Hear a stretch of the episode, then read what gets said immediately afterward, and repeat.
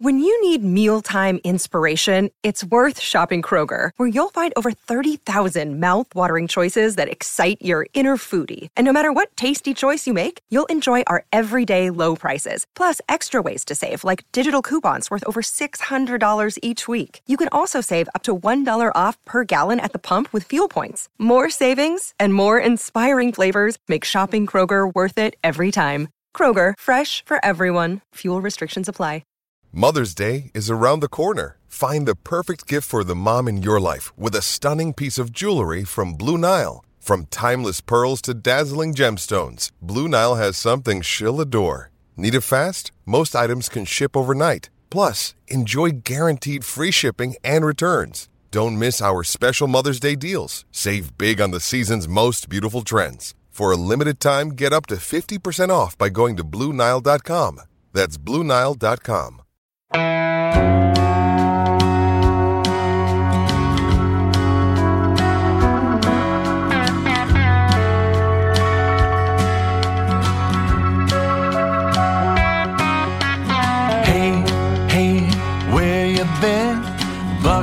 Talk is about to begin. Hey, hey, hey, come on in. Welcome back to a Buckeye Retalkable. Doug Lesmerises, Stephen Means, Nathan Baird for the first time ever. I think we've done 12 of these because I'm actually making a homepage for them so they can all be on the same place on cleveland.com and then people can just go there and find the podcast because they're evergreen. They don't go away. First time ever we're doing basketball. And I'm excited about this. It's 10 years ago. The last time the Final Four was in New Orleans. The last time Ohio State was in the Final Four. And it is Ohio State versus Kansas in the 2012 Final Four. Stephen, was this a worthwhile endeavor? I know there are some football listeners to Buckeye Talk who are like, man, these guys have been a little basketball heavy the past couple weeks. But you don't have to be a diehard Ohio State basketball fan to enjoy a walk down memory lane with Lenzelle Smith Jr. I mean, it's also March. So if we're going to be basketball heavy in any m- month, it's probably going to be March. Yeah, I really enjoyed it. Um, interesting brand of basketball. If you listen to our Wednesday podcast where we were complaining about, well, where I was complaining about some of the problems with Big Ten basketball, you watch this game and it's like, man, I miss this type of Big Ten basketball where that type of play actually worked. Then also, you know, it took me a little bit down memory lane. We've done a lot of these, and obviously they've all been old, but this is like the first thing that's actually made me feel old because I remember what was happening in my life at the exact moment this game was being played. Nathan, I will say, like watching something like this, there's a couple things that stand out, but there's a lot of other things that are like, this feels like right now, kind of in some ways. This doesn't, the telecast doesn't feel ancient. You know, the the style of play doesn't necessarily feel ancient. It is a little interesting that the announcing trio for this game is Jim Nantz, who's still around, Clark Kellogg, who's now in the studio for CBS instead of being part of the main play by play, and the guy who's the current coach of a mini NBA dynasty. It's Steve Kerr, which I would have. I I knew Steve Kerr did TV. I thought he was like TNT NBA stuff. I don't really remember Steve Kerr as a college announcer, Nathan. So when he came on, I was like, wow, this is surprising me. Uh, I did not remember it either. I also had that same whiplash. I put him down for one of our categories, just the appearance of Steve Kerr. And it, it's a, just a weird little gap in his life. Like I, th- I remember him as a Chicago Bull. I know him now as one of the best basketball coaches on the planet. I don't remember this era of him. But you're right. This this this seems like it's in quite it's in a fun little sweet spot where it can be both nostalgic but still feel very current. So I guess we can talk about this during the course of the podcast. We're going to do the football categories that we have, and they don't exactly fit a basketball game. So if they don't fit, we'll ignore them, but we'll jam stuff in sideways and cram it in and see what happens, like we always do on this podcast. I do want to allow this game to Cram, cram it in and see what happens, Buckeye. Talk. yeah. I do want to allow this podcast discussion to inform us a little bit about Ohio State basketball currently. And people have gotten their fill of current Ohio State basketball. But just as a baseline off the top, Steven. They didn't go very deep in this game. They have their five starting guys. It's Jared Sullinger, Aaron Craft, Deshaun Thomas from that recruiting class, plus Lenzelle Smith Jr. as a carryover and William Buford as a carryover, right? Lenzelle's not that class, is he? Or is Lenzelle that class? Lenzelle's that class? Yeah, 2010 class. Yeah. Okay. But Deshaun and Lenzelle didn't play as much the year before. The year before, they were the No. number one team in the country, and that was all the remnant guys: Lighty, Diebler, Buford, coupled with this freshman class that was primarily Sullinger and Craft. They went like six deep the year before. Dallas Lauderdale in Mhm. there too as an old guy, and really Sullinger and Craft were the only freshmen who played. Now they're back as sophomores, and Sullinger and Kraft are like veterans by now. And Deshaun Thomas is Mhm. becoming a dude. And Yeah. Lenzelle Smith Jr. is also there doing his thing. And then you still have, you've lost Diebler, you've lost Lighty, but you still have William Buford hanging around, being a very good player. So, and then they have Sam Thompson off the bench, Evan Ravenel off the bench, and a brief appearance by your friend and mine, Amir Williams. The talent level, Stephen. When you watched Ohio State basketball play this game compared to all the Ohio State basketball games you watched this season, did you think the talent level was similar or did you think it was not similar? To like what they had this year. Um, Yeah. higher. 2012 is it's- higher. Or this Yeah, is higher. 2012 uh, is higher. No, 2012 is higher. Yeah, the, the roster 10 years ago is higher. And the reason it's higher is I think if you go EJ Liddell versus Jared Sullinger, I might give the to EJ, but it might be that might be a wash. Malaki Branham versus Deshaun Thomas, I'm giving it to Branham because Deshaun Thomas is a great scorer, but like that's kind of it. That's his schnick. You know, he doesn't really have any upside anywhere else. While with Malaki Branham, started to show some playmaking ability as they, they were putting the ball in his hand literally from the season against Akron because EJ fouled out. But where it starts to drop off is Ohio State leading scorer in 12 is William Buford, who's averaging 14 a game. Ohio State's leading scorer in 2022 is sitting on the bench because he's dealing with a groin injury all season. That's Justice Sueing. So that's why it's higher, is because after those first two, where it might be equal, it's the drop off where Ohio State, even if they didn't go deep in this game, you still got Buford, you still got Sibert, who eh, didn't really pan out at Ohio State. Obviously, ended up at Dayton, but still a basketball player. Lindell Smith, uh, Shannon Scott, the, the three through nine are better for Ohio State than they are now. I mean, Jesus, three through nine are better for Ohio State in 2012 than they were in 2022. Yeah, I agree. 2012 was better. And for instance, and this isn't exactly fair, but I was thinking about like Kyle Young, who people, it was a big deal how much this team needed Kyle Young down the stretch when he came back, how important he was. And like, I'm not sure like exactly where Kyle Young's minutes would fit on this team. You know what I mean? That this is this is not now this is not a team filled with NBA stars. This is not a game filled with NBA stars. This was the second game of the Final Four. Kentucky had won the first game, and these teams are playing for the right to face Anthony Davis, who was Anthony Davis and then continued to be Anthony Davis for the next decade. Nathan, this is not a who's who. This Kansas team is not a who's who. This isn't like Joel Embiid, Andrew Wiggins, Kansas. This isn't even like Raef LaFrentz, Kansas. This is like, eh. Thomas, This is I Jeff actually, Withey, Kansas. This is Jeff Withey. Uh, we have, uh, we have to talk about sort of Ohio State facing kind of random big dudes in the NCAA tournament. I love Thomas Robinson. Thomas Robinson is the best player for Kentucky. He goes on. He's a fifth pick in the draft by Sacramento. Kansas. Kansas. It's for Kansas. Sorry. Thomas Robinson's Kansas best players has like a bad first half, has a good second half in this game. Goes on, gets drafted number five by Sacramento. Never averages more than five points a game in the NBA in a season, and is playing in South Korea right now. I thought Thomas Robinson was going to be like Paul George or something. Like I, I, I loved Thomas Robinson. He was a little bit of an undersized big. Paul George is probably a bad comparison. He's like six seven, but he's more of a post guy. But Nathan, like I just thought this guy had it. He was kind of like the second best player in college basketball that year behind Anthony Davis. And then like he never did anything. But again, you watch this game and it's like, yeah, well, you know, some of these guys are in the in the TBT tournament, but otherwise nobody's doing anything. It's 10 years later and they're all done playing basketball that matters.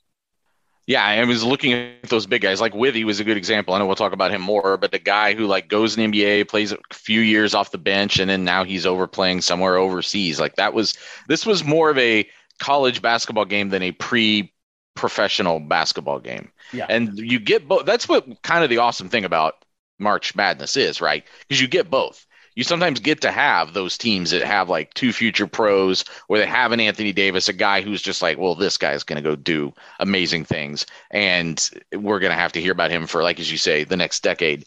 And you get to experience that, but then you also get to sometimes experience. I mean, we just saw it with uh, St. Peter's in like an extreme version, but these teams of kind of guys who this is their one last moment in basketball, but it's going to be a lasting moment in basketball because of how they push through. So that that's too dramatic on Ohio State's end because, and it really and on Kansas's end too. Those are both like major programs, but but still, like it isn't always it isn't always the second coming. Sometimes it's just a, a group of guys that get it together. Would you call it their one shining moment? It really was. That's that's beautiful, Stephen. Well, it's, I think it's really true the one shining moment still applies more to say. I mean, Kansas had guys on this team that had played on the 2008 championship team. Like it mm-hmm. wasn't their one shining moment. So this game, Ohio State gets here. I, re- I have a terrible memory. Like I I remembered this decently well. They were a two seed in the East, and they played in Boston, and they played Syracuse. Syracuse was the one seed, and Kansas also wasn't the one seed. They were a two seed. They played Carolina, the number one seed, in their regional final. Both two seeds beat both one seeds. Stephen, you said you were a senior in high school. You're playing basketball in high school. What was this like? How big of a deal was this? You're you're a high school basketball player in Columbus. This Ohio State team is in the Final Four. Were people all jacked up about these Buckeyes ten years ago? Yes, because of the people on the roster. I think more than anything else, it's a bunch of Ohio kids. Yep. And you think about it, Jared Sullinger, uh, JD Weatherspoon is still on this team, which is uh, it's hilarious that he had an Ohio State offer because he was literally just a dunker. Uh, Aaron Craft, Jordan Sibert, all played AAU basketball together on the same yep. All Ohio Red team that won two national titles, while Jared Sullinger and JD obviously went to Northland High School and then you know Jon Diebler. Eh, this this era of Ohio State basketball, they were elite with guys who were from the state and from the most part from like two and a half hours from Columbus. So it was a little bit more pride behind it, but it was definitely the era of Jared Sullinger might be the best player in college basketball. He's from Columbus, Ohio. And he's playing for Columbus, Ohio's team. Yeah, it was a great era. It was a great era. And again, when we talk about playing at a high level, but also fans like enjoying it. Fans really enjoyed this era, as we've talked about. That's why the TBT team is still so popular. It's because the guys from this team. So they're playing Syracuse in the regional final in the East, in the re- arena where the Celtics play or whatever. Um, they had played Cincinnati in the Sweet 16 and they won that game. And then I remember Syracuse, their zone was really working that year. They were a one seed with Boeheim, and it was like, how is Ohio State going to crack this zone? And at this point, Deshaun Thomas had emerged as this dude. He had emerged as this real threat. And they had, it turned out Ohio State had like the perfect sort of high post, low post game that they could put Thomas in the high post, Jared Sullinger low post, or they could put Sullinger in the high post sometimes, but that guy in the middle of the zone who can catch the ball, who can distribute, who's a threat to score. And they played like an excellent basketball game, if I remember correctly, to beat Syracuse. And then they roll on. It was kind of unexpected, right? The year before, they were the overall one seed in the tournament. They should have won the national championship. They lost to Kentucky in the Sweet 16. This time around, they're a two seed. They're still good, but it's certainly not still the expectations. But here they are in the final four. And nobody really thought anyone was going to beat Kentucky that year because Anthony Davis was so good. But Nathan, I remember at least thinking to myself, and I think people thought this of like, well, you know what? Jared Sullinger is an inside dude. This team plays defense. Deshaun Thomas has emerged as a secondary inside outside scorer. If anybody has a chance to sort of mess up Kentucky, it might be Ohio State. That's where they had gotten to by this point going into this Kansas game that Kentucky was going to win it, but maybe this was the team with the best puncher's chance against Kentucky. I, I see it on paper, and from what I remember from that era, it makes sense too. You've got factors like Aaron Craft on the floor too. I mean, what he means as far as like grittiness and stuff. I think that's that gets overextended or overemphasized in the face of a team when you're having to go up against a team like a Kentucky.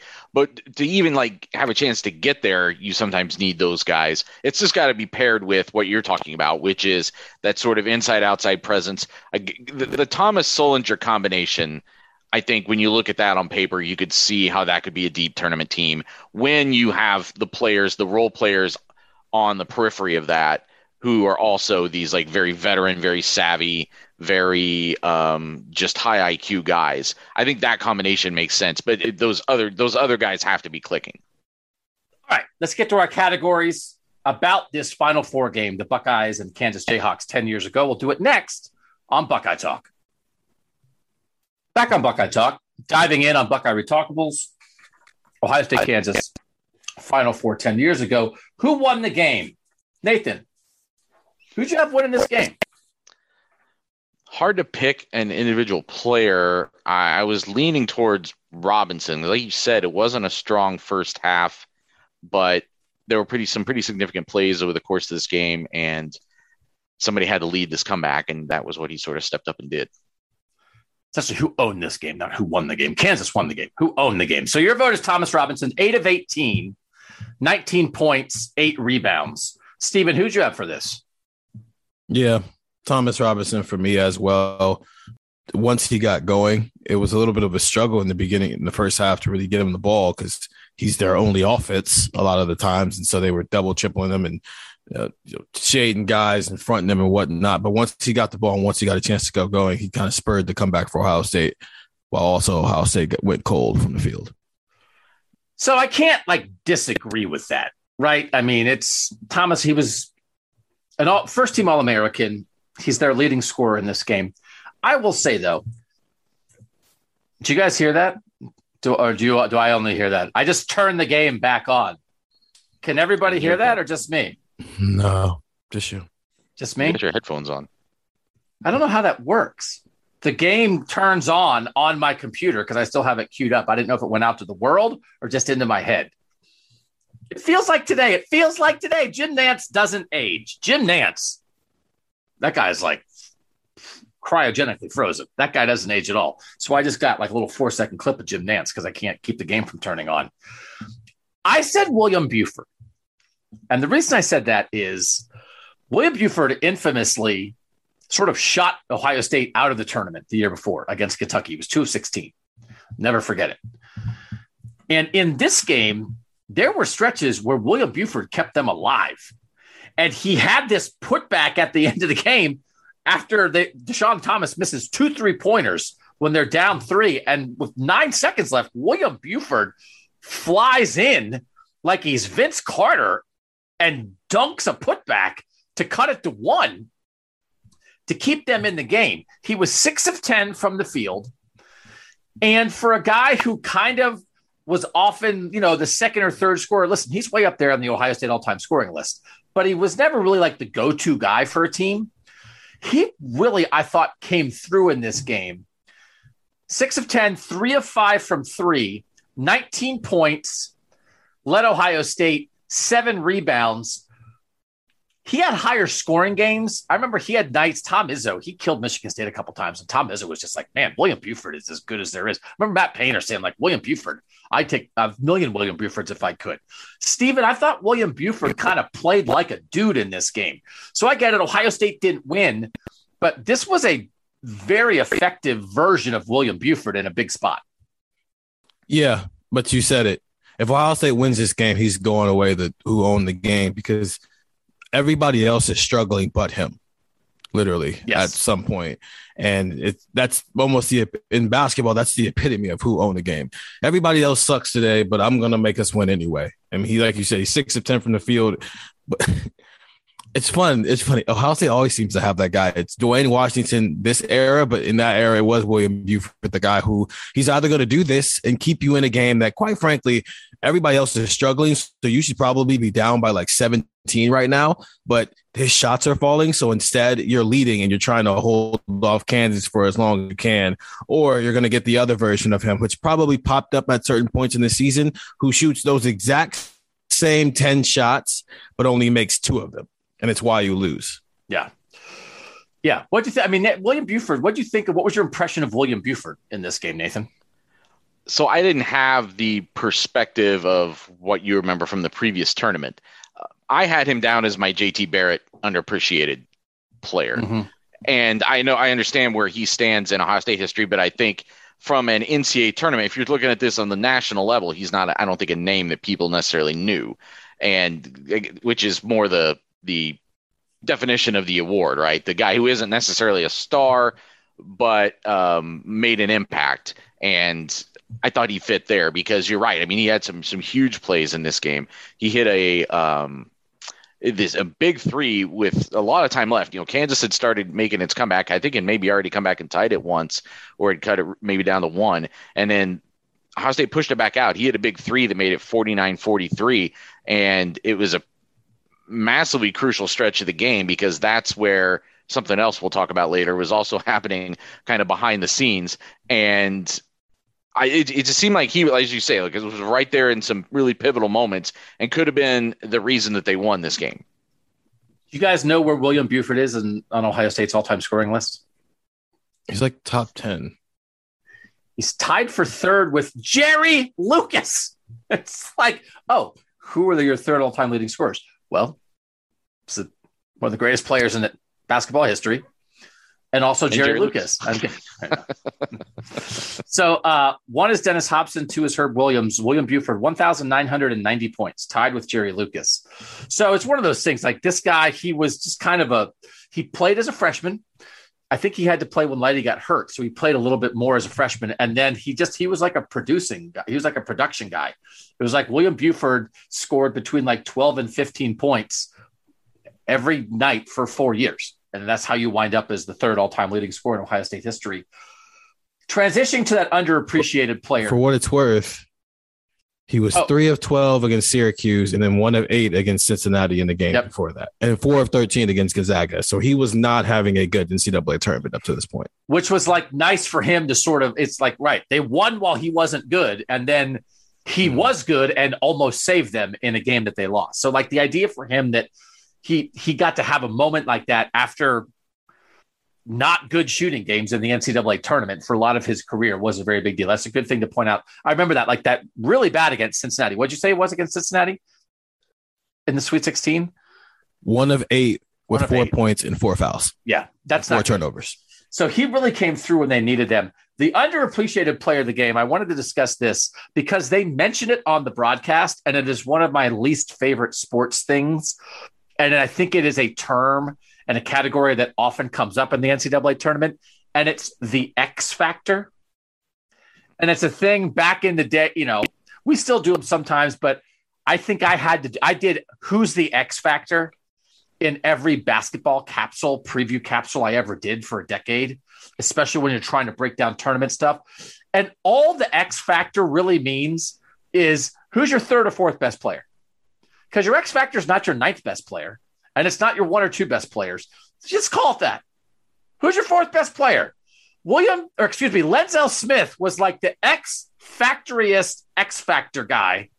He made me hate X Factor because he's just like a good, solid player who can play some defense, who can hit some threes, kind of like a three and D guy. But I, Stephen, I think they said X Factor on the broadcast, so we have the much more sophisticated JT Barrett underappreciated player of the game as opposed to X Factor. But I am so out on X Factor. I think I at some point refuse to do X Factors and things anymore because it's meaningless to me. It, it like what does it mean?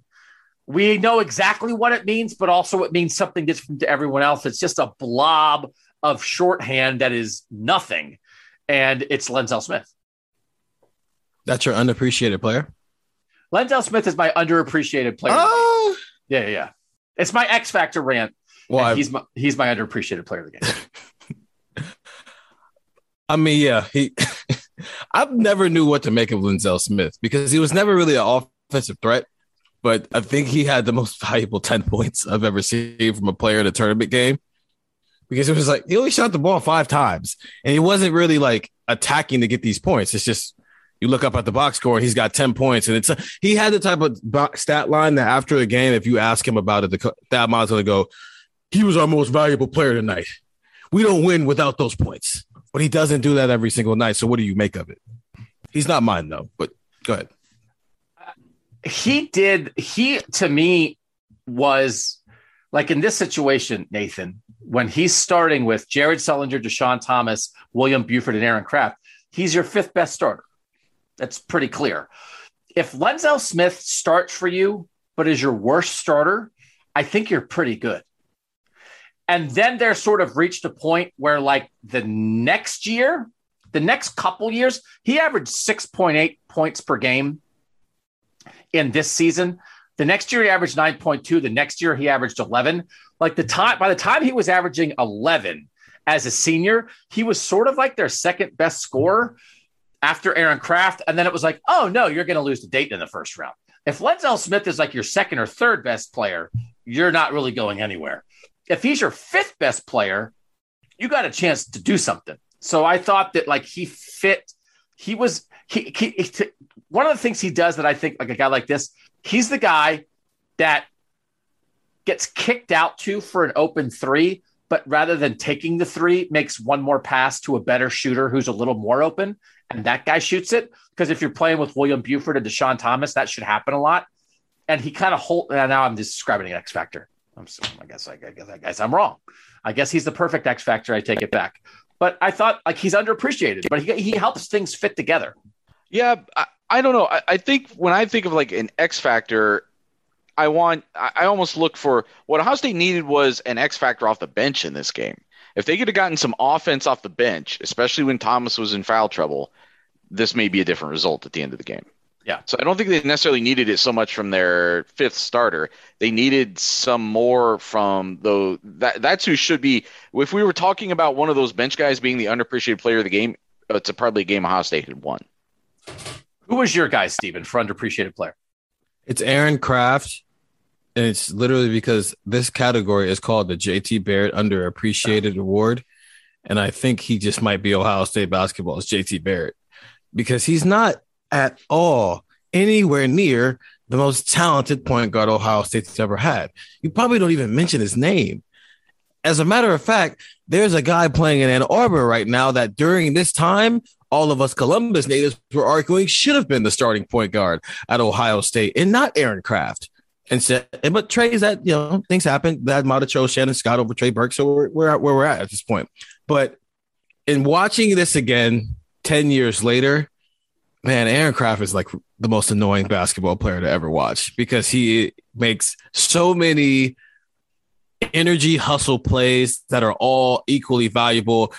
And every time you're like, that's not a that's not a charge. That's not a but no, but he's not a great scorer. He's four for eleven this game. He's got 11 points. He's not a great playmaker. He's only got three assists, but he has some crucial steals and his lateral quickness to get to the spots where he can get some of those charges, especially when he's trying to jump a screen. That stuff, I appreciated that stuff more now than maybe I did 10 years ago. And so, yeah, I just think he's Ohio State basketball's JT Barrett. So I'm going to give him this award. And Yeah. those guys, there's, I- I love the hated Big Ten player. I love that player who's hated by 13 other fan bases simultaneously and unequivocally. And even though there might be somewhat respected, I think Craft was sort of in that conversation for a year or two, where every other team was just done with him, and it was tired of seeing him by the end of his career. And uh, those guys are so much fun, and I think they sometimes affect the energy of a game beyond what they do. I those guys can sometimes get in another team's head. Like the guys on the other team are just like, I hate looking at that guy, Um, I hate hearing that guy, his antics or whatever. And those guys have a, a, palpable impact, I think, on games. I've seen it happen with some Purdue guys through the years. Wisconsin's clearly had some over the years. Um, I, those guys are just a lot of fun to watch. And, and Aaron Craft, I think, sort of epitomized that for a couple of years. He averaged 8.8 points per game this year, shot 50% from the field. Again, the more as the talent dissipated, after this season, Jared Sullinger leaves. After the next season, Deshaun Thomas leaves. There's more of an offensive load on Aaron Craft. That's probably not what he can handle. Uh, his shooting percentage go down, goes down. He goes from shooting 50% to shooting 42% to shooting 47%. This year, he shot 36% from three. His last two years, he shot 30% from three. He did have a shot in this game, Steven. I think it might have been early on where he got a kick out for a three and stroked it perfectly and drained it. And by the end of his career, his elbow was flapping like a chicken wing. It's like he forgot how his shooting form exploded on him. But it like there, if you ask him to only do certain things, you trust him with the ball in his hands, you trust him to get the offense started, you trust him to feed guys in the low post and the high post. He's going to be a pain in the neck on defense, and then he can make a couple open threes if you don't ask him to do it too much. This would be like Jamari Wheeler was like Aaron Craft light light this season, but it's a reminder of mm-hmm. it can mm-hmm. be a really valuable role, and they haven't really had. I mean, after Aaron Craft left, and then it was Shannon Scott show. It was like, oh yeah, no, they really miss Aaron Craft. Like, you know, when you have a guy like this, you take it for granted in a lot of ways, underappreciated. But then when he's gone, like they really haven't had a player very similar to him in the last 10 years game manager, which is fine when he's your fourth best player. Yeah. Which is like in this moment with Jared Sullinger, William Buford, and Deshaun Thomas, like he might be. That's probably what he is. So it worked. And they're a final 14. So they they have a lot of there's a lot of good candidates for an unappreciated thing. But again, I think we may have the JT Barrett Aaron Craft comparison is one that I am very much here for. And again, people may remember this from the old versions of the bad podcast. I think we were and I guess we didn't do it. We weren't doing it back then. We we argued about Aaron Craft after the fact. I think back then I was just arguing with Ari like it walking down the street. But Ari had reached a point with Aaron Craft where Ari felt like Aaron Craft was so underrated, he was overrated. And I think he had a spread in Sports Illustrated of like walking down the hallway holding books and stuff. And Ari was like, I'm out. I'm good. He's fine. He's an okay player. Could we do without the the, the two page center spread in Sports Illustrated. And I was like, well, you know, he's a good little player, whatever. And so, like, it's one of those things that he probably got too much attention given what he was. But you, when you watch him in a game like this, he's an effective basketball player when he's surrounded by talent. If he's not surrounded by talent, then he's not quite as effective. Slob moment of the game or slob of the game. Nathan, I'll go to you because I think I'm I'm wondering if this is I wonder if you have a slob here that you would like to discuss in this basketball game? Well, it's an extension. I, I had Aaron Craft here taking oh. charges left and right. Like that's to me kind of the basketball equivalent of a slob moment. Like the slob moment in football is that pulling guard who rolls around and, and lays a guy out. And in here, it's like you stood your ground and you got flattened and you get the ball now. Um, you're taking points off the board. I think even in one of those cases, uh, um, it might not have been the one he took. Kansas scored on a play and had it wiped off because of a charge. So um, he was setting the tone. That first half, part of the tone that was set. The reason that Ohio State went up uh, the way they did um, in that first half was the way he was playing defensively. Yeah, no, I think he took he took two charges early. Two charges probably in the first eight minutes that seemed to have an impact on the game. Um, where'd you go with your slob or slob moment, Stephen? Yeah, I just used it as a um let's talk about the big people. Yeah. And uh I it's not so much like slob moment, it's just there were seven slob moments for Jeff Withey. Yes. Who has seven blocks in this game, and it's like, and then on a night when Deshaun Thomas and Jared Sullinger are eight for what 20, 33 from the field, he's why they were eight for 33 from the field because he's sending all these shots back in our face. And I do remember that from back in the that was like a thing. Like Jared Sullinger is a highly skilled big man with a big butt. but he is not that tall and he is not athletic at all. So what happens when he goes up against a seven foot shot blocker? Well, we find out he goes five of 19, even if he finishes with 13 points and 11 rebounds, because Jeff Withey, who is literally out there just to block shots, keeps sending shots back in his face. So this was somewhat similar to what had happened against Kentucky in their NCAA loss the year before with Josh Harrelson, who was kind of like a nobody big guy who I think had three blocks and 17 points in that game.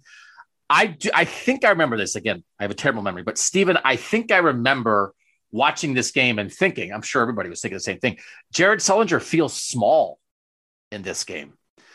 And and I wrote a whole story about his butt at one point about how he did have a big butt and it allowed him to clear space. And sometimes it kept shot blockers off of him because he could sort of move guys around, get the room, maybe do a little fade away. But as you said, he was never going to dunk over anybody, Stephen. But there were moments here, he had the shots that were blocked, and he had other moments where it was like you fed him the ball in the post, and he just like spun, pivot foot, nothing there. And it just felt like you would in a pickup game against a much bigger guy where it's like, well, I can't get a shot off here. And for a guy who was now going to go on, this was his last college game and is going to go on and be a first round pick in the NBA, he just felt small because seven foot Jeff Withey kind of had his way with him a lot of times, Stephen. Yeah, I think we saw why his because you also, if you think about it, the NBA was changing at that time, and so you saw work out at the next level because he was a smaller big man who could get shot thrown in his face at times. And so if he has a night where even if he's a quality three point shooter, if his three point shot is not on for a night, how effective can he down low if none of his moves are working? And so he's having to. I remember early on in the game where they would get it to him when he would have to fade back extra, extra far. And it would basically be a bad shot. And even Clark Kellogg's talking about you got to go into the shot blocker here and trying to give him it's basically giving ways that like Jared Sullinger can combat that. None of it was really working because Jeff Withey was so patient with a lot of these block block shots. I found myself thinking back to our conversation from a day earlier about football when we were talking about the difference between height and length mm. and hmm. how critical length is and leveraging length um, among offensive linemen, but I think also low post players, the same applies. I think also Ohio State and Sullinger part of this, but I don't think he was the only one. I, I think there needed to be uh, some some just better recognition of when you have the moment one and when you don't, and kicking it out. You've got capable shooters. You can repost, and I felt like they just got a little stubborn with it down low, and that's how you end up getting blocked seven times by a um, future NBA bench guy. Yeah, yeah, it was we'll, we'll talk more about Jared Sullinger. It was listen, his NBA career got derailed, I think, a, a lot because of his back, because yeah. he, he had the back issue at Ohio State. But there was also something that he didn't have a lot of margin for error because of what you said, Stephen, sort of with his kind of a lack of athleticism, kind of a lack of size, has low post moves, but you know, when you get to the NBA, he did like when he came back for year two, and we thought he was gone after year one. And he was like, No, I'm coming back. He was like, Yeah, yeah, yeah, sure you are. And was like, No, he actually did, stayed for a sophomore year. And he tried to develop that outside shot, Steve, and that was an important part of his game. But Jared Sullinger was never going to make a ton of money in the NBA shooting 18 footers, right? But if he couldn't mm-hmm. hang with, a, for instance, a guy like Anthony Davis down low, then it's just going to be hard on him. And again, he's almost a little bit of a bygone era to some extent. And by the end of his career, it felt like it was catching up with him a little bit. That'd have been even rough. I mean, the Withey gave him problems. I mean, Anthony Davis, that shot blocking machine would have made things. But yeah, it's just that that transition of errors for, for how basketball was played, where it wasn't really about, about the slow big man and just give him the ball and let him work anymore. It was about high level guard play. And if you had a big man who could shoot the outside shot, great, because then it's more about screen and pick and pops and stuff. And he could do some of that stuff, but it was never going to last because when you can't guard and you're undersized and you don't really have athleticism, that's not a great formula to stick around in basketball anymore. And it wasn't just Withey. I thought the moments, the, the minutes that Kevin Young gave Kansas off the bench were pretty huge in this game. I mean, Kansas's front court won this game. They won this matchup certainly, and you know he comes on and gets you know five boards and a block and, and eats up some fouls. Um, those were big minutes. All right, Malik Hooker, where did he come from? Award either a guy who makes a play out of nowhere or just makes a difference in the game for a moment. was it Travis Releford who had to steal? There was a moment where Craft kind of made like a bad pass at the top of the key, and I and Releford like not stole it, and then what was it? It was a moment where a Kansas guy was sort of one on two with Ohio State, and it felt like Buford and Craft sort of like not gave up on the play, but didn't attack him, and he wound up getting like a one on two layup. Do you guys remember what I'm talking about? There were just like a mm-hmm. couple moments where, and then there was the play at the end of the game where the guy for Kansas, when Ohio State's down three, trying to stay in the game with 10 seconds left, he steals the inbounds pass from William Buford and should ice the game, but instead he tries to throw a pass to a teammate and throws it straight out of bounds. So there were a couple loose moments here where Kansas guys, Stephen, sort of felt like they popped up out of nowhere and and made big plays and got steals that really hurt Ohio State. Yeah, and then there's the other one where uh, they're running a weave play, and they, they got really lackadaisical with the ball down the stretch. They probably still should have won this game. And Thomas Robinson just like breaks up the weave play, and he goes on the other end. And now, granted, um, Aaron Craft he like keeps them from having a fast break layup because he gets back into the play and strips him. But it's not so much Kansas made plays as much as it is Ohio State got really lackadaisical with the ball, and Kansas made them pay for it. Yeah, they were loose at the wrong time. That was like they had like that weave that was it just popped. It was should Deshaun Thomas should have been set up to shoot Yeah. a, a shot in the th- final thirty seconds to try to put him ahead, and the ball just popped off his hands. Mhm. And the Kansas and like you said, Thomas Robinson got a fast break. Na- Nathan, did you agree with that? That there were just moments where in the second half, a Kansas guy kind of just popped up out of nowhere and got a steal that Ohio State shouldn't have let happen. More to the point, I thought there were a couple of times where Kansas was, as much as they turned it over, was like in the process of making some other mistake, and Ohio State couldn't quite hold on to the ball, couldn't quite just make that play. What was the play where is this the one you're already referencing where there's a loose ball and and somebody's cutting to the basket and they just throw it away? And I guess that was that happened from Kansas actually. Um, Yeah. But like, just could did Ohio State capitalize enough on Kansas's mistakes in the second half. They were I think there was there was there was more there and maybe if Ohio State was just rattled, maybe it was the lack of Thomas on the floor for long stretches, I don't know. Yeah, they just got they got loose at the wrong time. Um, I mean, we'll talk about it at the end. Uh, they should have won. Ohio State should have won. They had a they had a thir- multiple thirteen point leads in the first half, and they they blew it. And they they were better. I, like Kansas had Thomas Robinson. I remember thinking going into the game, man, Thomas Robinson's going to be a problem. But they Ohio State, I think, was the overall Stephen like one through five better team. Their pieces kind of fit together better.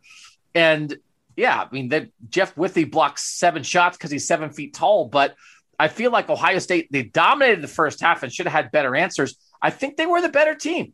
Kansas is a blue blood, but I think Ohio State had the better team this year. They jumped out to a 26 to 13 point lead. And I was like, yeah, that's about right.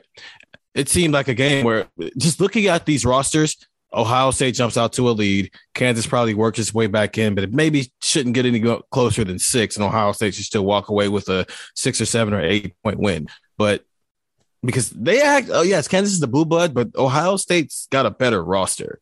It's Yeah. the Thomas Robinson show versus three legitimate scores for Ohio State, a pretty smart, high IQ point guard, and Lenzelle Smith kind of plays like a veteran. The pro- part of the problem is the bench gave them nothing at all outside of. Shannon Scott. Yeah, like Scott had three blocks, which were impressive, but nobody even took a shot on the bench. Sam Thompson, Sam Thompson, not Shannon. Yeah, Scott. I'm sorry. Chance, Yeah, yeah, But sorry. yeah, they didn't even take a shot. They had they they they had uh 39 minutes of no 29 minutes of bench play, no shots. Which Like- Nathan is is hard to do. I mean, it's it's a remarkable how sort of short they were here because this was this was this second year group, which is basically the whole lineup, is the second year guys plus Buford. And then they had this freshman class, which was like Sam Thompson and Amir Williams and Shannon Scott, but like most of those guys weren't ready to help yet. And so they wound up with like a five and a half man team. And it's hard, Nathan, like in a game like this in the final four, you might need more than five and a half guys. Yeah, I mean, my where did he come from was going to be. I already mentioned Kevin Young, and then Conner Teahan for Kansas. Uh, hits the only basket by a bench player in the whole game, but it was huge. It was in the second half. He just like got a wide open three and knocked it down. And Ohio State's starters outscored Kansas's starters. If you take away those three points, right? Ohio State would have won 62 61. So pretty massive basket. And it's, it, it, sort of emphasizes the kind of out of nowhereness of it that Ohio State's bench was mostly nowhere, as, as Steven says, other than those blocks by Thompson just and and they, and they needed it so bad. They needed just somebody to come off the bench and and be assertive or or get some kind of spark. Um, you really, I mean, just over over 40 minutes, one basket off the bench would have been changed everything about this game. Yeah. All right, we can move a little quicker through some of these categories because again, they don't exactly fit. The Jim Tressel to punt or not to punt moment of the game, like a decision that somebody had to make, and the Bill Davis Tim Beck questionable coaching move of the game. Anybody have something for either of those? I do want to talk about Deshaun Thomas's foul trouble at some point, and I thought it could fit maybe into one of those two categories. Nathan, did you have something else you wanted to talk about in either of those two? Well, I don't know which one these fit under, but I thought the sequences at both the end of the first half and the end of regulation were interesting. Of the first half, I had actually originally put this under the Bill Davis Tim Beck thing because uh, Battle calls a timeout to set up their final play of the half. And I don't know that they necessarily got something bad. I don't know that they, I don't know if what happened is what they drew up. What basically happened was half the floor cleared out, and Aaron Craft is able to come rolling in to try to get a layup, but then he just gets the uh, crap swatted out of him, which again was happening in this game, and Kansas goes the other way with it for a basket, cutting into that lead. And it, that to me, it wasn't necessarily so much a bad decision or anything, or or a questionable moment. I guess whatever, but it was it was an instance where I thought that kind of helped Kansas's athleticism come alive. I thought that was part of the spark that they were able to take into the second half. Yeah, I actually I had that for my uh, Ted Ginn Jr. speed moment of the game. That yeah. Kansas fast break after Craft gets blocked, and Clark Kellogg notes that he feels like Craft went a little too quick because he left too much time on the clock. But as you said, it was sort of like a lane just opened up, and he was like, "Oh, yeah. I guess I'll take this free layup." And then Jeff Withey was like, "No, you won't." And Kansas makes a layup with point one. Yeah, and they had been up thirteen the whole last four minutes. They were up thirteen. Then they'd be up 11. They'd be up 13 again. Then they'd be up 15. Then they'd be up 13. Then they'd be up 11. Then they'd be up 13. They were up 11 the Craft layup should have made it 13. They should have gone to the break with a 13 point lead. Instead, it gets blocked. Kansas makes a layup with point one. They go to the break with a nine point lead. And in a game that comes down to the last possession that winds up being a two point game, the difference between a 13 point lead and a nine point lead at halftime changed the game. You could feel the momentum, Stephen, too. I mean, that was a that was a really bad sequence for Ohio State but sort of to Nathan's point, I'm not sure if they did something wrong, but Kansas did two things very right in the final six seconds to get that final layup. Moments at the end. It's so they play it right. Uh, Aaron Craft makes the first free throw, 64 62 and then it's 2.9 seconds left and so you're probably thinking you don't want to send them back down the court to shoot more free throws. So you you do what everybody does. You bounce it off the front of the rim or you try to get a, a quick layup. Um, that doesn't work out but then there's 2.9 seconds left on the clock and you just like don't foul. You just let them run the clock out.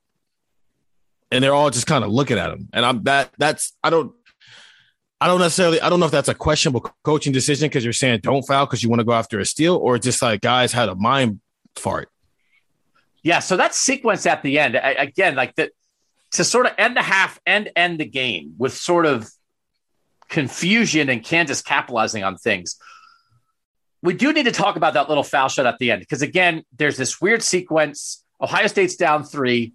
Kansas steals the inbounds, then throws it out of bounds. So Ohio State inbounds with like four seconds left. They foul Craft immediately because they don't want Ohio State to get a chance to shoot a three pointer to tie the game. Craft makes the first foul shot to cut it to two. And then they hand him the ball and he takes the ball the the nanosecond he gets the ball from the ref he shoots it to shoot it off the front rim and try to get the rebound himself but he's across the free throw line too early.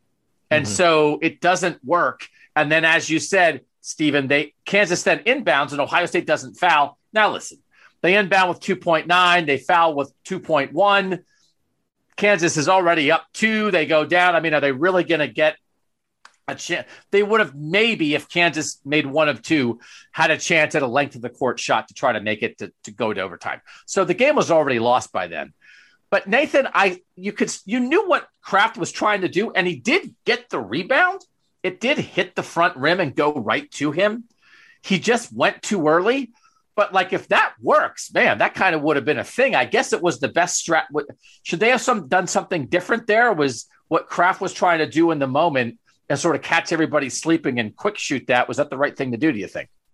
I mean, in that case, the way that game had gone, I think that would have made more sense than the old like try to clunk it off the back of the iron and hope you get a tip in or something like that. Just because Kansas again was winning the front court battle in that game, I don't think you bank on the tip in there. I think you try to get a longer rebound and do something with it. So I think it was a smart idea, but maybe something that they was just kind of spontaneous. I don't know if they'd ever really practiced it that way. I think you probably have practice and I don't. I mean, I guess it's a little weird to ever practice missing a free throw on purpose. But do you practice that like that scenario, and what your guys around the basket are going to do to just try to get that tip in with no time left? I don't know if they'd ever practice the little like quick pitch concept, and that's probably why it didn't work out. Yeah, bad last couple seconds in both halves in a two point game. It, it does wind up costing them. Kenny Guiton Next Man Up Award. I gave this to Evan Ravenel, who I still follow on Twitter and has had like a very interesting overseas basketball career. I think he's in Japan right now. I think he'd been in various European spots before, but I follow Evan Ravenel on Twitter. He's a good guy, and every now and then he'll be like, "Oh, the cherry blossoms are out in Tokyo," and it's like, "What kind of life are you living?" But he has made this career for himself as an overseas big man. He had started off at Boston College. He transferred to Ohio State, and he was like a good backup center. He was like a solid backup center, good friend with Jared Sullinger. Um, so I gave the next man up award because he was the guy. Nathan, you were sort of saying like, hey, they could have used a little more help when Deshaun Thomas went out. Evan Ravenel is not going to score, but they wound up playing like a two big man look sometimes because they had Ravenel and Sullinger out there together, but they just didn't really have any other options at that point. Kind of the whole point, Nathan, was like there really weren't that many next men to have up. I didn't have anybody here. And especially from the Ohio State standpoint, just because, I mean, when Thomas and Sullinger go eight for 33, and Thomas on top of that is spending so much time on the bench with foul trouble, somebody off the bench has to do something, man. I'm not saying they have to take the game into their own hands, but three guys combined for zero field goal attempts. Yeah, it's not good. Um, anybody for you uh, for the Kenny Guiton next man up, Stephen? No, it's for the same reasons you guys just talked about. All right. If they're going to bite, they'll bite as a pup. John Cooper Award. Uh, This is Sam Thompson. To me, he's a true freshman. He's the only true freshman who plays at all for Ohio State in this game. Um, he winds up with winds up with a four year career at Ohio State, averaged 2.1 points per game in this season as a freshman, then averages 7.8, 7.9, 10.2. And I will tell you that I waited for four years for Sam Thompson to develop into something great, and it never really happened. I did a gigantic story at one point in Sam Thompson's career after Victor Oladipo at Indiana had developed from one year he was kind of like a leaper defensive guy, and the next year he was an All American and the number two pick in the draft. And my offseason story with Sam Thompson was like, You're on the Victor Oladipo plan, aren't you? And he was like, Oh, yeah, I'm on the Victor Oladipo plan. And he kind of just dunked for four years and did not do a ton other than that. He is a super good guy.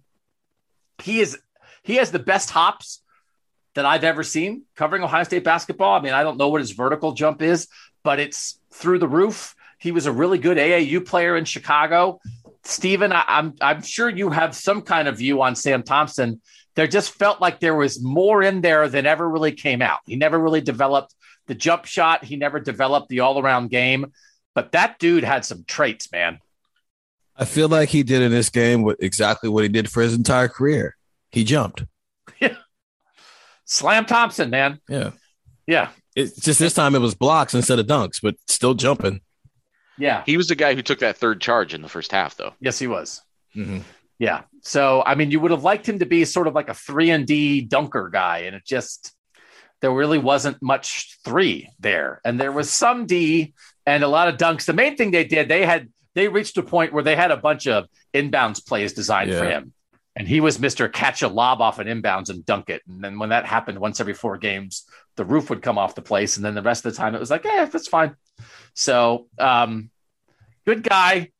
Senior year, 26% three point shooter. Like not great, you know, just never averaged 10 points a game as a senior. But that was like an era in Ohio State basketball where people were wanting more. It was sort of like the, it was the post Craft and Thomas and Sullinger and Lenzelle Smith time. And it was like that next class below with Sam Thompson and Shannon Scott never quite lived up to it. And that kind of wound up being like the beginning of the end of Thad Matta, that like they just didn't quite hit on stuff as much as they used to. Uh, but I think he's the only pup. Anybody else have a different pup? There really weren't that many pups in this game. No. No. Speed moment. Anyone else have a different Ted Ginn Jr. speed moment than the uh, the last second? They had a couple moments where Kansas did get out on a break and make a couple sort of fast baked layups. I think they had one like in the final two minutes that really mattered too. There were times when Ohio State kind of got beaten down the floor um, a couple times. Anyone else have something for the speed moment? No, I thought yours was the best Yeah. option. Yeah. All right, now we got to talk about their long shorts. We'll do that next on Buckeye Talk. All right, so we want to get around eventually to like what should have happened here. But Stephen, we have to talk about this. Is this the back end of the long shorts era? Because it's Jim Nantz, it's Clark Kellogg, it's New Orleans. It doesn't feel like a million years ago, except for the fact that they look like they're playing in their pajamas. It is insane. What were we thinking? How did we get to this point for the shorts and the jerseys to be this baggy? Shout out to Michael Jordan and the Fab Five, and we just kept, you know, pushing the envelope every year since. This is my era of sports right here. The tight jersey up top with the long, with the back, big baggy shorts on the bottom, the watermarks on the back of the jersey, the two tone sleeve that's white on the interior, but then the team color on the outside with the pads on it. Guys wearing two sleeves. This was a different time of basketball right here. It's it's and in the moment, it felt like it was amazing. It was elite. Now it looks very bad. We look sloppy. Like, why did you wear that? Wear clothes that fit you. It looks like they're wearing zoot suits, man. I mean, it's, yes. What? But how long has it been? What stopped this? What ended the baggy shorts era? I think, I don't think a, a it's not like when we started wearing baggy shorts, you can to like some people who are the reason why we started wearing baggy shorts. I think people just stopped wearing baggy shorts and people just started wearing shorts that fit them. And then over time, they just started getting higher and higher and higher.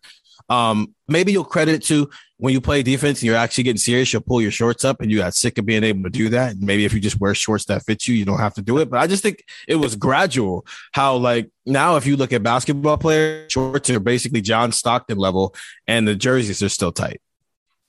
Yeah. Maybe not quite John Stockton. Again, there have been a lot of bad basketball looks over the years, right? I mean, the idea of just like normal size clothing that fits appropriately is not we, often we are not there. But No. this was Nathan, I guess we, you know, I was covering basketball during this time. I wasn't walking around saying like, man, these, these shorts are too baggy. You were about to become the Purdue beat writer. Were you walking around saying these shorts are too baggy? It was just what we thought the normal thing was. Well, and I would have been covering still high school sports, I think, around this time. And the fashion trends obviously trickled down. So you would get players at the high school level who are like, you know, five, seven on a good day, and they're wearing the same shorts that the guy who's like six, seven in the Big Ten is wearing. And uh, that was an especially weird era, I think, of sports when the guys have the the the baggy shorts like down below the knees because they're the the the short point guard on their basketball, their high school team or whatever. Um, I, I I I I don't know. I would rather have. I'll take the baggy shorts era over the um the tucked in jersey with the belt era from like the the 50s and 60s or whatever. I think we've I think we've advanced. I think we need to bring that belt back just Yeah. for one game. Uh, it's like when the Lakers played that one year and they brought back, they had like a retro night, but they really had a retro night. They brought back the short shorts and the belt and the ba- the old jerseys. I think we need to bring that belt back. Bring back the ball that also had like the football lacing on it too. Oh, that'd be good. Yeah. Yeah. Yeah, yeah lacing. So when you when you dribble the ball, like it's uneven because the lacing is in the way.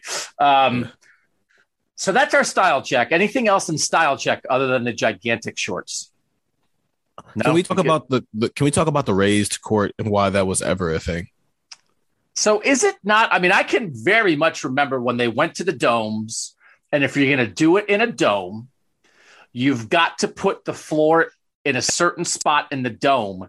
And then for anybody to have a chance to be able to see stuff, you've got to have that elevated floor. That was the mm-hmm. thinking back then. And so you're in New Orleans, you're in the dome. That is why this took place. But it it was it's do they is that not how it it, it is anymore? They don't have the uh, guys walking down off the elevated court. I don't even know They- what it is anymore. They didn't. Yeah, it it last year, but also we were in COVID, so you know everything was at Lucas Oil Stadium. I don't. They haven't done it so far this year. We'll actually see this weekend when they're in New Orleans. Ironically, Yeah. again, if they're still doing it. But uh, the last time I remember it happening was the year Villanova beat North Carolina on the game-winning buzzer beater. Yeah, I mean, I think I don't know if it depends what kind of dome it is, but Yeah. I I can remember. I don't know when it first happened, but I feel like I can remember when it happened, and everybody was kind of like, "Aren't guys going to fly and fall off the court like they're falling into a fire pit?" And it doesn't actually happen all that much, but it is odd to watch a guy come out of the game and go to the bench like the first time you're getting used to it. I guess it became normal and like walk down steps. Nathan, that did take a little getting used to. I think the barn in Minnesota is actually like that, even not because it's a dome, just because it's a thousand years old. But it, it was an odd thing for basketball when they started doing that. Yeah, you've got yeah, definitely the barn and th- it is Vanderbilt. I know Vanderbilt has a thing where the benches are actually the under the baseline. baskets. I can't Mhm. remember if that court's elevated too or not. But uh, there's there you still run into that quirk. It is there's a lot of things about it's the one thing I don't like about March Madness is playing the final four in these like airplane hangars. And it just because it just changes so much of the environment of the actual game. I think really up through the Elite Eights, the Sweet 16 Elite Eight round, you're still playing. I mean, yeah, they go play those in like NBA arenas. They're bigger arenas, but it doesn't. It, it it changes the atmosphere so much when you have to go play in these dome stadiums. I can definitely remember that Ohio State in the 07 Oden Conley year, their regional was in San Antonio in a dome. And there was like a big thing about sort of like sight lines when you're shooting and not having Mhm. the backdrop and that kind of thing. But that final four was in Atlanta in a basketball arena, in like a normal arena. But that was like, it was maybe around that time when you started having that transition. Stephen, how much do you think that matters? Do you think it affects? And I guess guys are used to it by now. But as a basketball player, Stephen, are you against playing important basketball games in gigantic football arenas? Or is it okay? No, I don't like it at all. I don't like it. Definitely throws off your shot because like the trajectory stuff is just weird. It looks cool on TV because you're only seeing the court, but like I, that can't be fun to play with when there's like you know there's so much other stuff that's just going on. It's not really full. It doesn't really feel full in there. Even like sitting in Lucas Oil Stadium watching tournament games last year, it's like it doesn't feel like a full environment because you're just off in a little corner somewhere. I have no idea how Syracuse does it on basically every home Hmm. game. I, I, I, I'm not a big fan of that. I get that's why you're trying to do it, but I don't like it.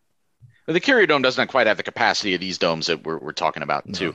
And I, I I understand like logistically it would be hard, right? Like how would you play a Final Four round with games back to back and get all of those fans in there that want to see that in a regular arena? I guess that could be tough. The way the the way the sport has progressed, like that would be a tough transition. So uh, it makes sense, I guess, for the Final Four. It just it's it's it's it, it's not ideal because it just feels like you're playing in a completely different environment than guys ever play in, unless they've been to a Final Four before. And I guess it was new enough for this game, for this Final Four in 2012, because they did a shot during the telecast of, hey, look how far away some people are sitting. Mm-hmm. And they had like a camera up in a corner, and then you look down and the players look like ants. And it's like, I'm at the Four. And everybody looks like they're playing they're the size of a thimble. That was specifically a story about Bill Self, how he had 25 years earlier been at Mhm. that convention for been at that arena for something. I guess I guess 25 years earlier he was saying that The they played the Final Four there. Uh, but he was sitting up there because there's always Hmm. con- coaches convention at the Final Four. So I guess 25 Right. years earlier they had played it there also. Okay. So um, he th- that was what that story was. That he had been sitting up there in that seat, second row of the stadium in the corner, and had this terrible view. But now here he is down on the sideline. Well, now I'm crying. It's very emotional. Congratulations to Bill Self, who is back. Who is back Yes. in Yeah. New Orleans again? They can show the same thing. They can do the same story. The same seat up in the corner. Now, 35 years later, Kansas is back. And just again to note, Ohio State not back. Kansas is. Kentucky and Louisville. It's kind of interesting. We got we're getting this Carolina Duke rivalry semifinal game. The other semifinal it was Kentucky Louisville, Yeah. which is, I mean, next to Carolina Duke, it's up there, right? I mean, that's a pretty cool thing. So, um, all right. Did anyone have a meme? Meme it. I don't know if memes existed in 2012. Maybe they did. Anyone have a thing that they memed out of this? The the closest thing I could come to was that that weird sequence where they um, Thomas Robinson had a big dunk. It made it 36-33 and forced an Ohio State timeout. And they just replayed it over and over again, but they played it with the audio. So it was just like him grunting, like ah, ah, ah, just like over and over and over again. And uh, I don't know, I thought that would be funny. uh, yeah, that would be funny. Uh, that was a good one. Steven, do you have one? I don't know if there just has to be some caption anytime they show the three broadcasters and the fact that Steve Kerr is sitting there. And it's the fact like he's like five years away from being responsible for speaking of Ohio sports fans being the re- he's go- he's going to be hated by Cleveland sports in five years because he's coaching the greatest shooter of all time. And at this very moment, no one is sitting there. No one 2012 is listening to Steve Kerr talk and going, that guy's going to win and be a championship one day. It is. He's like he's a he's going to go on to coach Kevin Durant and Steph Curry at the same time. But on this night, he's saying things like, "I think Lenzelle Smith is the X factor," Yeah. and it's like you have no idea what's in store for your life, Steve Kerr. It's going. It's going to get a little better from here. Um, all right, now we're down. We got to get down to the nitty gritty of sort of what happened and what should have happened in this game. The Maurice Coulette game saving moment. Talking about Jeff Withey, Ohio State is down 60 59 with like 150 left. Mhm. Aaron Craft drives. Jeff Withey block. No, Ohio State's still ahead at that point. Ohio State's up by one. Aaron Craft drive. Jeff Withey block. Kansas comes down, gets fouled, hits two foul shots. Kansas goes up 60 59. 137. They throw the ball underneath to William Buford because, like, I think Jared Sullinger kind of got trapped. They throw it under to Buford. Withey blocks Buford. Elijah Johnson looks like he shot out of a cannon, coast to coast, layup with 110 left. Now Kansas is up 62 59. The next moment is the one you talked about, Stephen, where Deshaun Thomas kind of fumbles that pass. But those two Jeff Withey blocks led to two runouts that led to four Kansas points and took it from a 59 58 Ohio State lead to a 62 59 Kansas lead. And Stephen, Yep. like, that was it. And it was that they couldn't get, they had decent looks. Jeff Withey snuffed them out. They got out and ran, and all of a sudden it was it was over. And rewatching it, it's Ohio State had led from two. Kansas went up two nothing. Ohio State led the entire rest of the game until the final two minutes, and it was kind of remarkable how quickly it got away from Ohio State. Yeah, that block with 118 left on the Buford shot, combined with the way that uh, Sullinger and Thomas shot, made me very much really consider Withey to be the guy who owned the game because he did his job. He protected the rim in key moments, and he basically took out Ohio State's best two out scoring options. So I almost went. Actually, I might change that. I think Jeff Withey is the guy who owned the game because nobody did their job better than he did that night for 40 minutes. But yeah, I thought Kansas up 60 to 59, and that's a really good look for Ohio State. And maybe you can build some momentum off of that. Instead, it's a block. They go down and score a layup. You know, they never trail again for the rest of the game. What did you think, Nathan, as it sort of just got away from Ohio State in the end? It felt like for 93% of the game, like Ohio State was going to win, didn't it? So that sequence that you're talking about, what was the first play that you had in that sequence? I had uh, Craft driving and getting blocked by Withey, and it leads to two Kansas foul shots on the other Okay. end. It was so I actually wrote down some other stuff in that sequence, but starting earlier, Craft gets a steal and a layup with 221 left, and it's 59 56. So before it was 59 58, Ohio State was up 59 56. And then in a, a very quick, and I can't remember, it's the, it starts with the sequence you're talking about. It goes from 59 56 to 59 62, so six points the other way in a span of a minute and 16 seconds. And it, it really was like it's just in, in, in the blink of an eye. Uh, Kansas makes you know two plays, but again, that's why I actually picked something else for maybe the most critical point of the game because while it seemed like Ohio State was in control for much of that game, it was a f- fragile control, and especially for much of that second half. And one of the reasons was, hold on, I got the numbers here. With uh, so early in the second half, I think it was about 17 and a half minutes left. Deshaun Thomas gets his third foul and sits down. Yep. He sits down for probably about five minutes. They bring him back in, and very quickly gets the fourth foul. He has to sit with his fourth foul with 11:40 left. So you're playing a huge chunk of the middle of this game. And I know Deshaun Thomas did not have a great game. He's 3 of 14 from the field, but you wonder if being out of sync and having to sit for long stretches factors into that. And he only plays 23 minutes of a Final Four game. These guys, you know, everybody else that's important in this game is playing 34, 35, 39. If you get another 12 minutes out of Deshaun Thomas in this game for Ohio State, is there any question that they win? So we have to talk about Deshaun Thomas here. I love Deshaun Thomas. I think Deshaun Thomas in basketball and Vonn Bell in football are my two joie de vivre guys that I've covered at Ohio State who just loved it, man. They just loved it. They just loved playing the game. They loved making plays.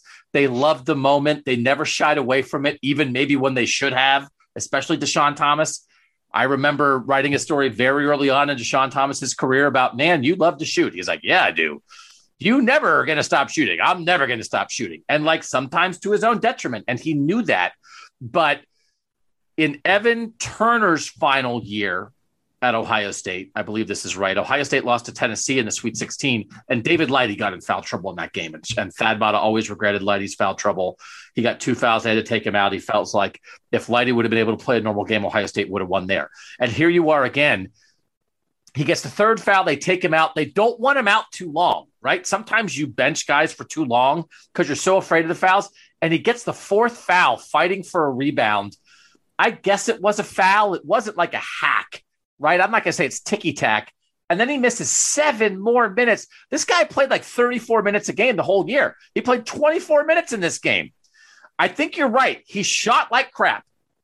What was he? Three of 16? No, three of 14, I think he was. Yeah. And he had, I counted him, he had at least three three pointers that went in and out. He rimmed out a couple shots that, like, everything looked good and they just didn't go in. And then he got in foul trouble and then he started sitting and then he gets an itchy shooting hand and then he starts forcing stuff and then he starts missing stuff like a maniac.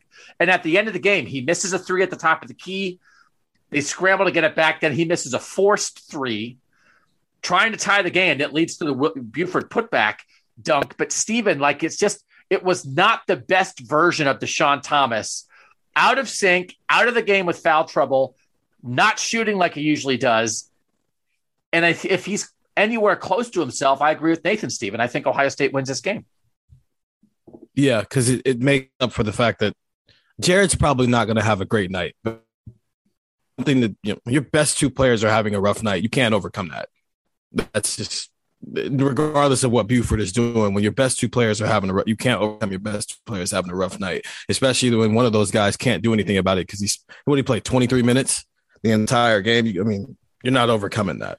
He averaged 35 point no, he averaged 31.4 minutes that year, and he played 23 in the biggest game of the year. It's really rough. And again, here they are in a game where they get tossed out of the tournament. The year before, William Buford goes two for 16. And now this time, Deshaun Thomas goes three for 14. And it's just unfortunate, Stephen. I mean, I, we're not going to act like it's only luck. Does the defense deserves some credit for this? But even they said during the telecast, uh, the telecast, Stephen, that like he had Steve Kerr said he had some good looks. They just didn't go in. And if he hits a couple more of those threes, uh, it changes the whole game. Three for 14, one for seven, and three pointers is a tough way to go out uh, for a guy who really had developed into a big time scorer. I do wonder his his playing style was he's a volume scorer, a volume shooter at least. He is. And he never got a chance to get into a rhythm. And so while he was getting those good looks, if he's not already in a rhythm out there, this is on the table, a three for 14 night, because he might he's the type of guy where he might need to see two or three in a row fall. And it's like, all right, now I'm in here, now I'm in the game. But when you're when you only play 23 minutes when you're used to playing 30 plus minutes a night, you never get a chance to do that. And some of those shots were at the end of the game where they were just kind of forcing up threes that I think were a little quick and they didn't need to do. But yeah, that's he's a rhythm player, never got a chance to get into a rhythm and took some good looks, but also took some bad ones as well. In their uh, first game of the NCAA tournament, he was 13 of 22 against Loyola from Maryland, 31 points, Nathan. I think that's right. I think he got trapped in a vortex that he missed a couple early. And then, right at points in the game where maybe normally he would be sort of shooting himself back into the rhythm. He got in foul trouble. And then he's on the bench. And then when he comes off the bench, he's like, hey, hey, hey, I got to get myself going again. And now he's forcing it. And it just, it went, it mm-hmm. rolled the wrong way on them. And it was the worst thing that they could possibly have, possibly have happened, especially as you said, Stephen, on a night where Sullinger is just not going to be a huge factor with Withey in the game. There are games like this, Nathan, where at other points in his career, other points of that season, Deshaun Thomas took over games like this. And in this game, yeah. he just didn't have a chance to do that. Yeah, no, I mean, I remember Deshaun Thomas at his best, just being a, a casual Big Ten basketball fan at the time. But, um, and I kept waiting for that moment tonight in this game, and just um, most of the night, or or for too much of the night. Uh, he's just pinned to the bench. And like I said, I mean, if he, yeah, even if it isn't 12 minutes, even if it's just eight minutes, get him up to his average. Eight more minutes from him in this game is just so much more dynamic than whoever they were playing in his place. I think they win this game. Does this look like a championship Ohio State team? Stephen, we'll start with you on this. No. And it's simply because the teams they would have to have gone through to win a national championship exaggerate their flaws. Mostly well, Anthony Davis, right? Like this is yes. your answer is mostly yes. an Anthony Davis answer. Yeah. Yes, it's no, they're not a national championship team because an NBA Hall of Famer is waiting for them on Monday. Yes. And see, that's where I still said yes. I still say in a vacuum, this looks like a team that can win a Final Four. This looks like a team that could win an NBA or an NCAA championship. I I had, I, I think to answer that question, uh, you can answer it either way. Are you taking into account who they would have to play in the next round, or even who they played in this game when you're making that judgment, or is it just in a vacuum? Does this team look like it could win two games on, on a one weekend and win an NCAA championship? And I think if Deshaun Thomas doesn't get in foul trouble, and if they don't have an NBA Hall of Fame waiting on him in this in the next round, because maybe you might be right that the destiny was just that Anthony Davis was going to win that championship, then it's a team that can win that those two games. So yeah, I, I, I, would say, I mean, they're better than Kansas. Do we sort of agree that watching this, the conclusion is they should have won? Ohio State was better. Uh, I think Ohio State is more talented, but I, you know, I mean, Deshaun Thomas is in foul trouble for a reason. Yeah, Bill Self knows how to coach a basketball game. Kansas got a little bit more from their bench. Three points more. Yeah. Stephen, what do you well, think of that? Is Ohio State a two point game? Yeah. Ohio State has the better team, but Bill Self did a better coaching job. Ohio State was up 13 in the first half for much of the back end of the first half and sort of had its way. And I feel like they came out and they missed some good looks early on in the second half, and then it got away from them a little bit. Um, I think Ohio State was better. I thought Ohio State should have won. I thought at the moment and I think it now. I think, Stephen, you're right about Anthony Davis, but I'll also say here's the consensus first team All American team for college basketball that year Anthony Davis, Jared Sullinger, Thomas Robinson. So three of the guys in the final four Draymond Green from Michigan State and Doug McDermott from Creighton. So, yeah, Anthony Davis is a problem, but, you know, there's no other Anthony Davises on that list. Consensus second team that year Isaiah Canaan of Murray State, Marcus Denmon of Missouri, Kevin Jones of West Virginia, Michael Kidd Gilchrist of Kentucky, and Tyler Zeller of North Carolina. This was not exactly, Stephen, like this is not overflowing with NBA talent this college basketball season. Like Jared Sullinger was basically as good as anybody out there who wasn't Anthony Davis. So Anthony Davis is the is the the asterisk here. Was anybody going to beat Anthony Davis, who also had Michael Kidd Gilchrist? Probably not. Ohio State looked like they should have beat Kansas. So I would say yes, it, it looks like a theoretical championship team because they should have played in the championship game. And then what if Anthony Davis gets in foul trouble, right, Stephen? Like I think I think they should have taken their shot and had a shot against Kentucky, and they kind of blew it. They did. They blew. Is that fair, Stephen? Whatever we think the reason is, did Ohio State blow this game? Yeah, one hundred percent. They blew this game, but yeah, maybe I'll change my. It's like, yes, this looks like a championship game, unless Anthony Day, Anthony Davis. That's it. But yeah, they did blow this game. They one hundred percent should have been playing in the national championship game. You have a double digit lead against a team who really only has one score and you have a double digit lead while one of your best players is in foul trouble and the other one's not shooting well. Okay at some point deshaun thomas gets going or jared sullinger finds another way to score. That's why you blew this. Perfect position to roll away with a win given the fact that you didn't actually play that well and you still didn't get it done. Right. And they had done a lot of good things on the way to get to this point to sort of make right. up for the Sweet 16 loss the year before. That that was the better team. The team the year before with all uh, most of these same guys, but also David Lighty and also Jon Diebler. That's the that's the better team. And then this team kind of makes up for it. They make the Final Four trip that the year before its team didn't make, but they still should have gone even farther, even further than they did. Nathan, the enjoyment meter in general, and for Ohio State fans on a scale of one to a thousand, what did you have for these two? So general, I put 887. It's a close game in the final four. We've, you know, it's it's always a bummer when the final four games are blowouts. I think so. It's nice to get an exciting game that's coming down to a, you know, uh, intentionally missed free throw to see if they get the rebound, that sort of thing. But it was also a lot of turnovers. Oh, it wasn't like a super crisply played game, and and you know, one of the stars of the game being in foul trouble. So 887 was I mean, even that might be a little high.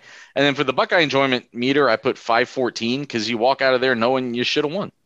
You're up 13 in the first half. So there's a there's a certain level of enjoyment that I think is baked in. You're in the final four. Anything goes. You're play, you know you're only playing other great teams, and you also probably know you're not going to beat Anthony Davis in the final. But you still leave there knowing you're supposed to win. You still go to bed that night thinking, "Boy, they let one slip away." Yeah, Stephen, what'd you have for those two?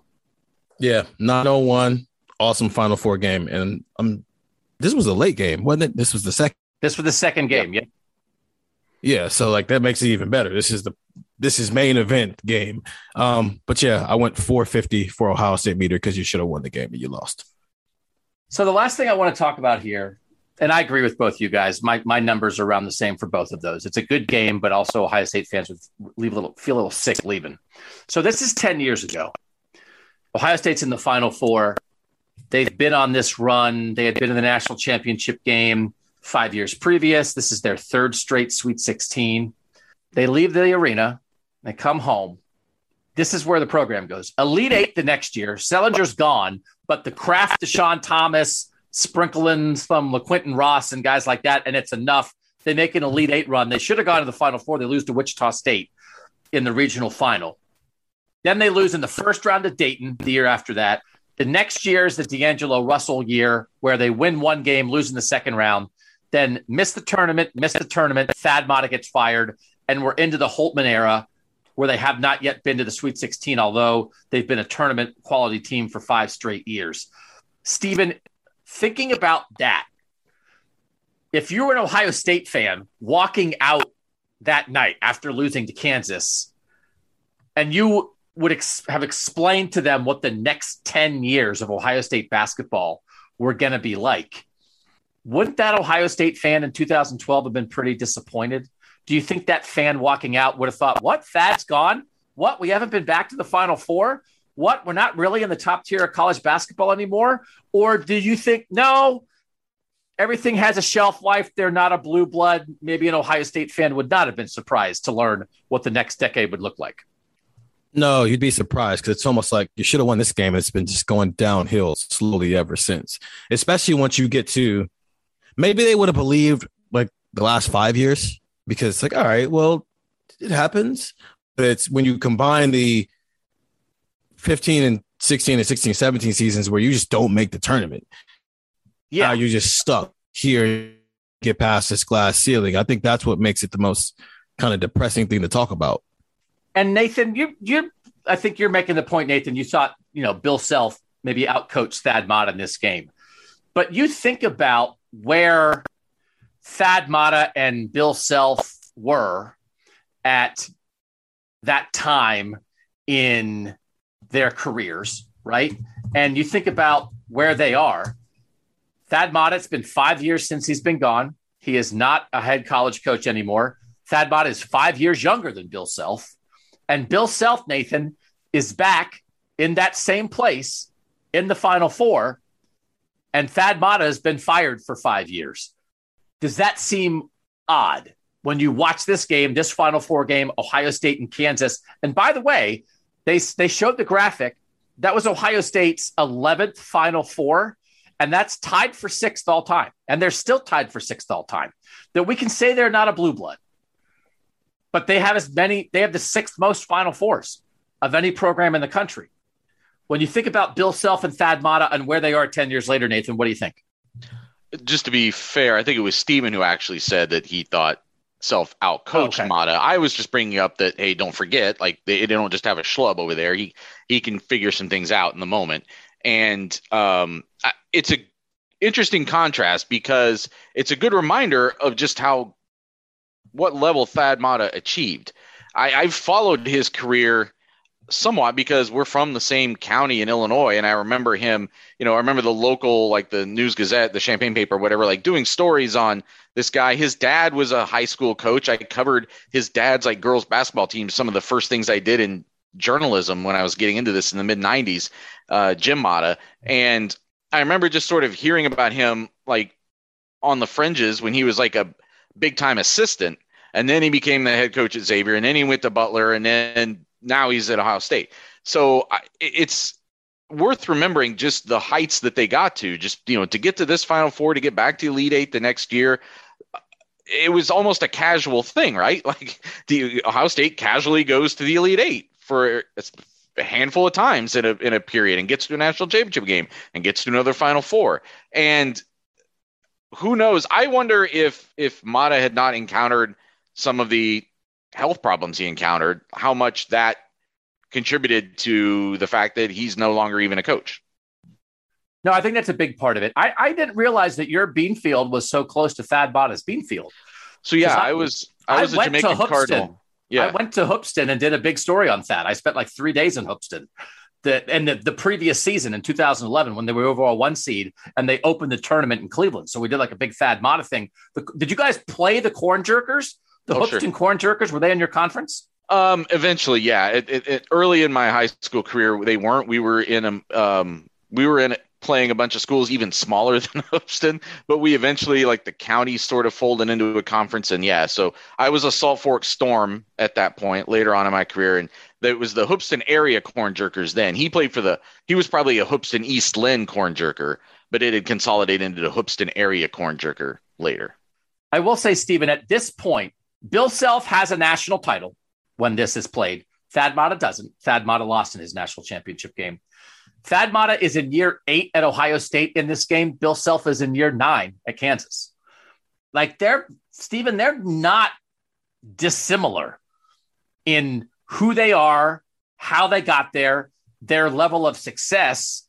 And Bill Self still doing it, and Thad Matta isn't. And clearly, Thad's back issues clearly contributed to it. It affected his ability to recruit. It affected his ability to travel. I think it affected his ability to enjoy being a college basketball coach. So that is a huge part of this. But right at this point, Stephen, Bill Self and Thad Matta are basically on the same level of college basketball coaches. And now they're not. Except one already has a national championship and the other one doesn't. That's basically it. The fact that Bill Self beat Memphis in a national championship game is the only thing. Um, yeah, it's it. yeah, that's and now here we are 10 years later. Bill Self is once again headed to New Orleans for the Final Four, and that Matta's on Indiana and some know, uh, he's in the role at the in the athletic department staff, and we're talking about whether or not Chris Holtmann can live up to being Thad Matta.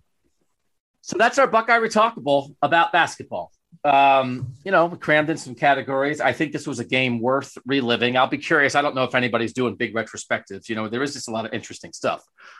10 years, same place. Ohio State hasn't been back at this level, and the team they lost to is back at the very same level. Pretty interesting stuff.